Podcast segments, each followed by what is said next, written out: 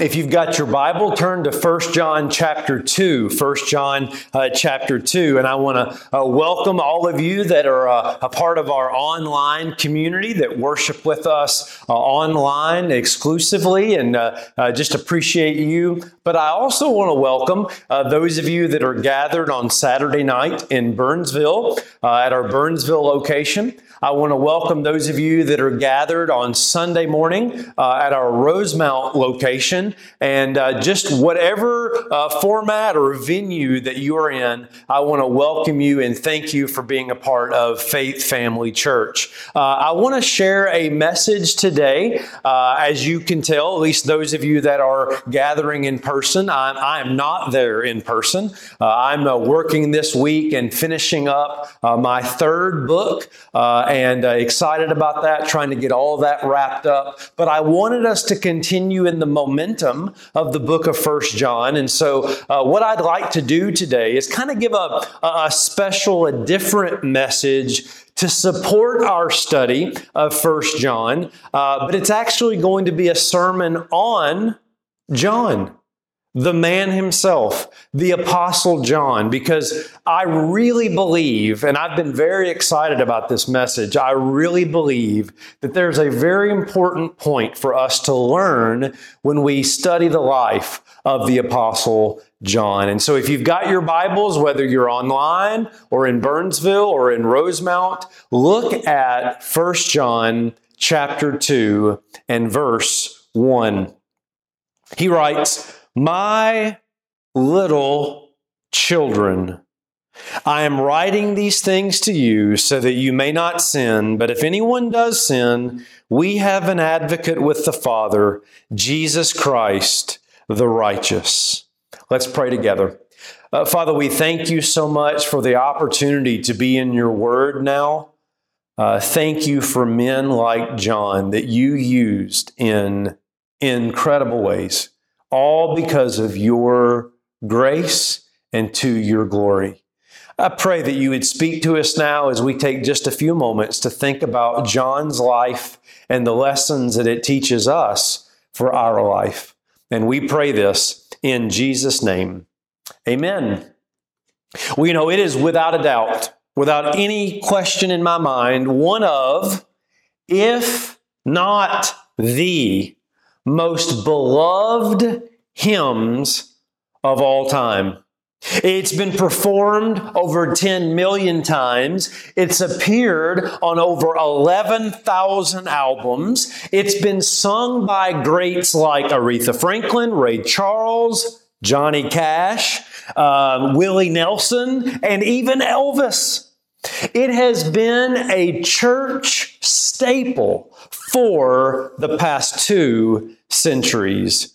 I'm referring to the great hymn, Amazing Grace. Well, I know that you have all heard the song. I'm sure that there's at least some of you that do not know the history.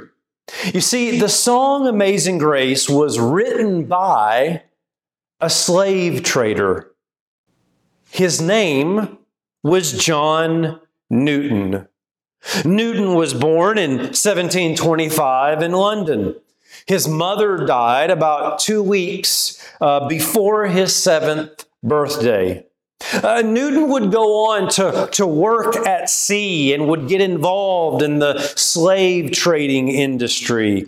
And on one particular voyage, uh, Newton was caught in a serious and significant storm. He prayed that God would get him out. And he was saved. He was, he survived. But he was not only saved physically, he would be saved spiritually.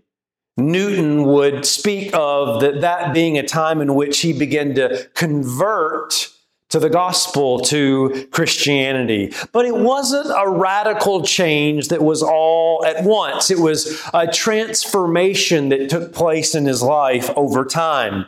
You see, it was through months of reading the Bible and spending time in prayer and, and growing in Christ that he began to look upon those slaves, to look upon the captives with great sympathy. He would eventually write a pamphlet called Thoughts upon the African Slave Trade. In it, Newton writes, quote, It will always be a subject of humiliating reflection to me, but I was once an active instrument in a business at which my heart now shudders. In fact, it was from that deep sense of regret and brokenness that he would write the words we all know so well Amazing grace, how sweet the sound that saved a wretch like me. I once was lost, but now I'm found. I was blind, but now I see. Newton, towards the end of his life, would reflect back on all of these things and he would write this in his journal. Many of you have heard me mention this many times. I love this quote. Newton wrote, quote, I am not what I ought to be.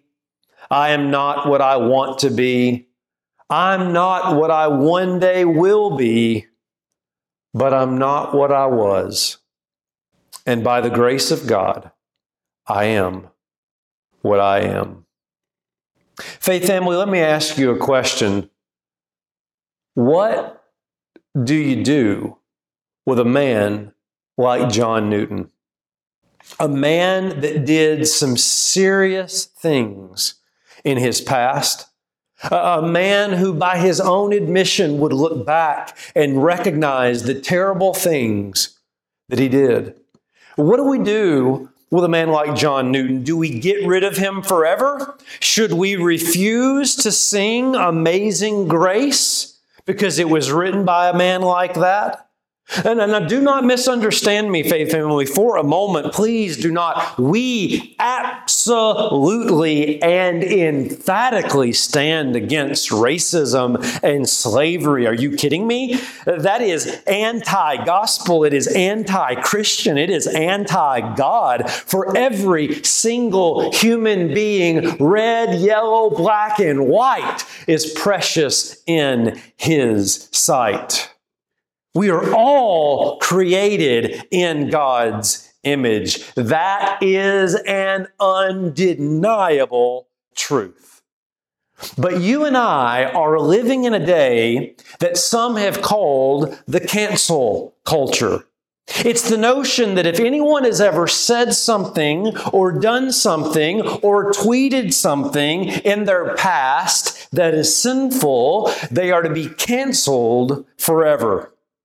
Well, I don't know about you, faith family, but I am so thankful that we serve a God of redemption, a God of amazing grace. Amen? That's the God we serve. That's the one true and living God. I'm thankful, aren't you, that the only thing in your past that defines you is the cross of Jesus Christ.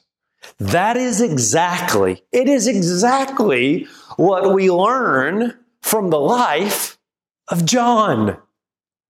And I'm not talking about John Newton. I'm talking about John the Apostle. I want to take you on just a very brief journey today through the Apostle John's life. And I want to show you that Jesus did not reject John because of his sins. Jesus redeemed John in spite of his sins. We're first introduced uh, to the Apostle John in Mark chapter 1. And what we notice is right out of the gate, John was a all or nothing kind of guy, an all or nothing uh, type of guy. He was intense, passionate, likely type A, an all in personality. Do you know anybody like that? Are some of you like that?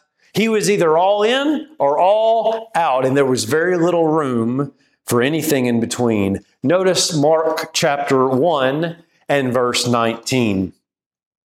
And going on a little further, he saw James, that is Jesus, saw James the son of Zebedee, and John, his brother, who were in their boat mending the nets. And immediately he called them, and they left their father Zebedee in the boat with the hired servants and followed Jesus. This is the story of Jesus calling his disciples. John and his brother James, they were fishermen along with Peter and Andrew. Now, when you and I think about fishing or a fisherman, we tend to think of fishing as like a hobby. You know, it's what you do with your kids or your grandkids or in your spare time or, or maybe something you do at the cabin up north. But for John and James and Peter and Andrew, for them, this was more than a hobby. This was their livelihood and their legacy. Here's what I mean it was their livelihood because it was their security, it, it's how they had a home, it's how they paid for food. Uh, this was like their small business, it was their trade. But not only was it their livelihood, it was their legacy. Uh, their dad did it, his dad did it, his dad did it. That's how it worked often in the ancient Near East. You did what your father did, who did what his father did, who did what his father did. And the legacy of your family was handing down the family business. And yet the text says John immediately walked away from all of that to follow Jesus. Now, maybe you say, well, maybe he just didn't like fishing. Well, no, it didn't work that way. You don't leave your father in the boat you don't walk away from the family business. You don't leave everything that gives your life security unless you're all in.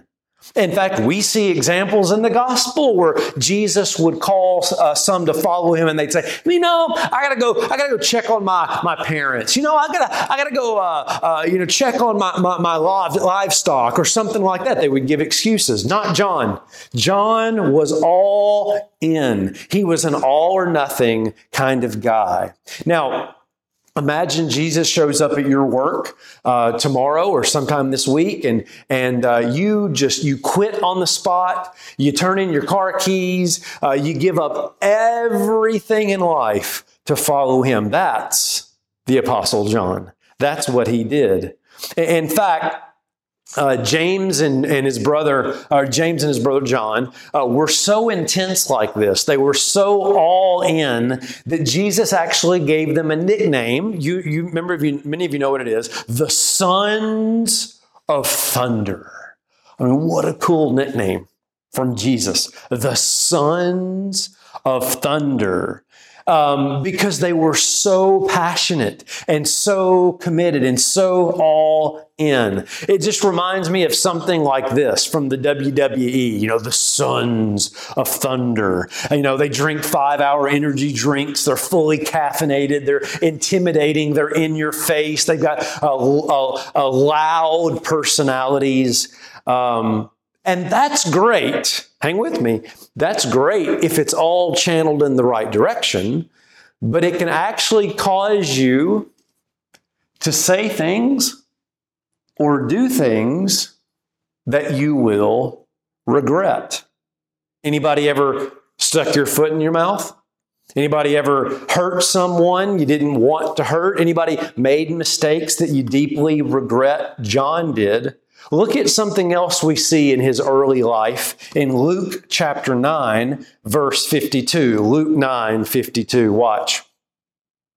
And he sent messengers ahead of him who went and entered a village of the Samaritans to make preparations for him, that is, for Jesus. But the people did not receive Jesus because his face was set toward Jerusalem. Not only was John kind of an all in, an all or nothing kind of guy, he was also an overly aggressive kind of guy. Here's what I mean. I don't have to tell you how much Jews hated Samaritans. Many of you know that. The Samaritans were half breeds. They rejected the Torah. Jews hated them so much they wouldn't even walk in uh, Samaritan territory. But that's not what we see in the ministry of Jesus. Um, Jesus wants to minister to the Samaritans. Think, for instance, the woman uh, at the well. Uh, Jesus wants to reach them, he wants to be compassionate towards them. He has a heart of ministry for people, um, for the nations, like the Samaritans. So, what is John's response? When he learns that they have been rejected, when uh, Jesus has been rejected by uh, the Samaritans? Does he say, you know, hey, it's too bad? You know, you win some, you lose some. Does he say, "Hey, hey, everybody, let's let's kind of gather around and let's just have a, a, moment of prayer for the Samaritans. Maybe their heart will become softened and receive this." Is that how he responds? No. This is how he responds. Luke 9, 54. Luke 9, 54. And when his disciples, James and John, sons of thunder, saw it, they said, "Lord, Here's an idea. Do you want us to f- tell fire to come down from heaven and consume them? Wow. I mean, come strong or don't come at all, John. I mean, talk about your evangelism strategy. Talk about having a heart for the nations. I know, I've got an idea. Let's kill them. I mean, what a response for a disciple of Jesus. I mean, clearly, John's favorite Old Testament story is not God parting the Red Sea. It's, it's Sodom and Gomorrah. It's the destruction of all these evil people. Jesus is so displeased by John's response. Look at what happens in verse 55. This is Luke 9 55. But Jesus turned and rebuked them. John, that's not the heart I want you to have. That's not the attitude I want you to have. That's not the approach that we're going to take towards the Samaritans. Do you see? John, early on, was not only a kind of all in guy, but he was, he was very aggressive, very aggressive. Uh, he, he didn't have a, a soft heart towards people that were unlike him. This is not the only time that John's sinfulness is on display. Uh, look at Mark chapter 10, verse 35. Now, hang with me, faith family. I'm building to a point. Uh, Mark chapter 10, verse 35 says, And James and John, the sons of Zebedee, sometimes known as the sons of thunder, came up to him and said to him, Teacher, uh, we want you to do for us, I don't know, whatever we ask you? And Jesus said to them, Well, what do you want me to do for you? And they said to him, um, Grant us to sit, one at your right, the other at your left, in your glory. John is not only all or nothing. John is not only aggressive and unloving, but John was also an arrogant guy. John and his brother were arrogant. I mean, think about the request that they just made to Jesus. Are you serious? I mean, at least two things are wrong with this. First of all, it's uh, Jesus. We were kind of thinking, um, like, I know that you're the eternal Son of God. I know that you were sent by the Father. I know you're the rock of ages and the Alpha and Omega. Yeah, we, we know all that. We know that you're the one to whom everything, including our lives, was, was created by. But we think we should be able to tell you what to do. We think you ought to be able to do or ought to do whatever we ask. Really? I mean, could you be any more arrogant than that? And as if that wasn't enough, their request is this. You know, out of all redemptive history, when it's all over and all the great people are gathered, you know, names like Moses and Abraham and Isaiah and Jeremiah, and, and all the angels are present that cry out, Holy, holy, holy. Uh, you know, when we're gathered in glory, you know, my brother and I, James, uh, we were thinking, could we get a good seat in the kingdom? You know, a good seat. Well, James and John, what, what, what were you thinking? Like maybe seats uh, 11 and 12. Um, now we were thinking a little closer. Um, okay. Uh, how about seats uh, 8 and 9? Nah. We were thinking a little closer. I mean, hear us out, Jesus. We were thinking maybe 1 and 2. Of course, we'll let you sit in the middle, right? Because you're Jesus. Out of all redemptive history, when we get to glory, we want the best seats at the table. In fact, when the other disciples heard that they had made this request, when they heard of their arrogance, they were furious with James and John, so much so that Jesus had to call them all together and teach them this lesson. Matthew chapter 10, verse 42. And Jesus called them to him and said to them, You know that those who um, uh, you know that those who are considered rulers of the Gentiles lord it over them, and their great ones exercise authority over them. But it shall not be so among you. Whoever would be great among you must be your servant. Whoever would be first among you must be slave of all. For even the Son of Man came not to be served, but to serve and give his life as a ransom for many. Jesus had to teach James and John specifically, but the disciples as well, not to be self serving, not to be arrogant, but to serve others. Stop thinking of yourself and think of other people. Now, let's stop right here. Okay? You still with me, faith family? Here's my question. If you were on a pastoral search team would John at this point even make your top 10? For instance, you're on the search team and you notice that this candidate that you're looking at uh, 10 years ago tweeted something, listen, that called for the complete and total destruction of an entire race of people. And not only that, when you looked at the strengths and weaknesses section on the resume, under weaknesses it said, extremely arrogant, frequently putting themselves before others. Would you consider that person as a pastoral candidate? No chance. There's no way John even makes your top 10.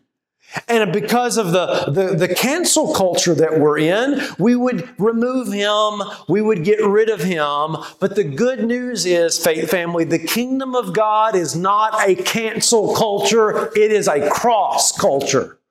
It is a culture all about the cross of Jesus Christ. Notice this on the screen. John's ministry, according to our culture, would be over. But John's ministry, according to Christ, is just getting started. I love this. Jesus is not going to reject John because Jesus wants to redirect John.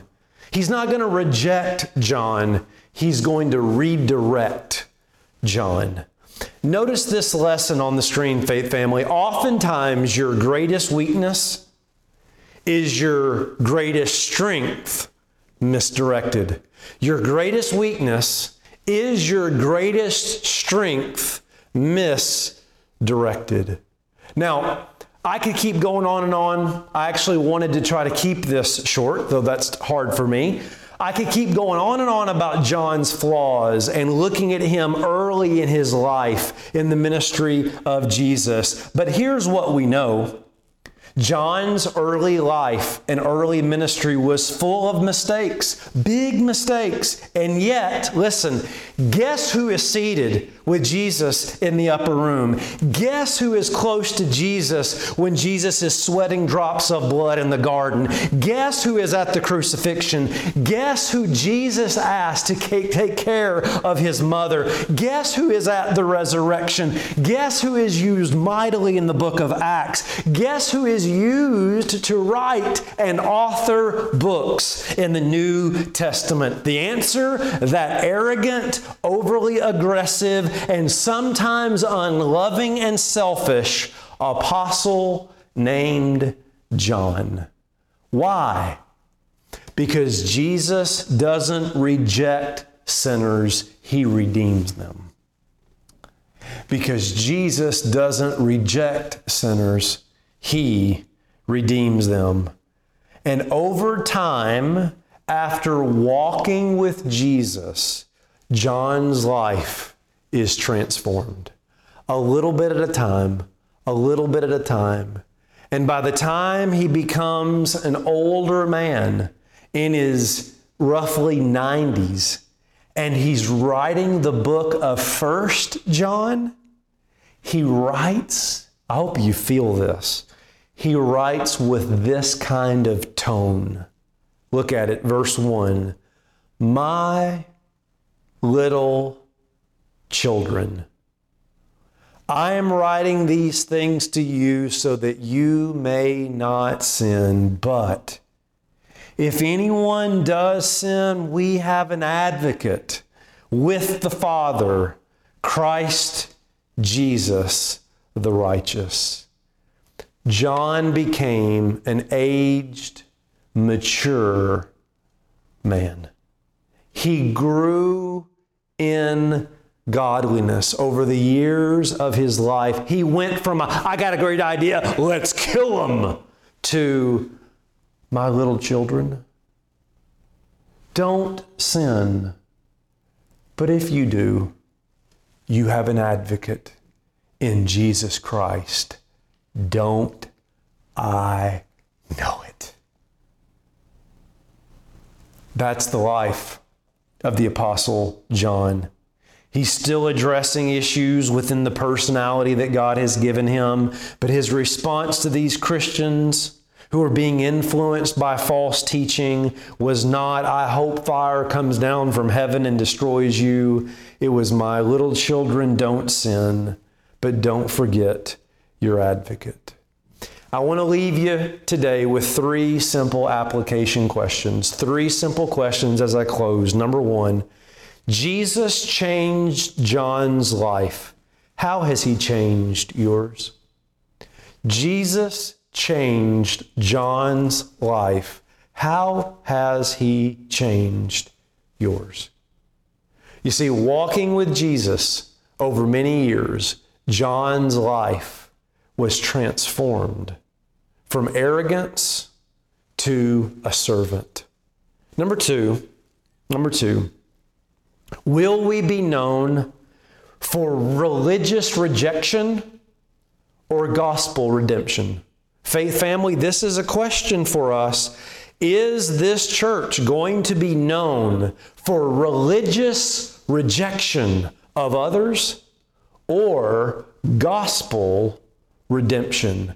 Will we be different? Will we be countercultural? Will we be, number three, will we promote a cancel culture or will we be a cross culture? Will we promote a cancel culture or will we be a cross culture? Faith family, learn from the story and life of John. Whether it's John Newton or John the Apostle, both of them were men with a regrettable past. Both of them were men who did things and said things they regretted. But praise God, they were not unforgivable. Both of them were men who the culture would cancel and yet they were men for whom Jesus was crucified.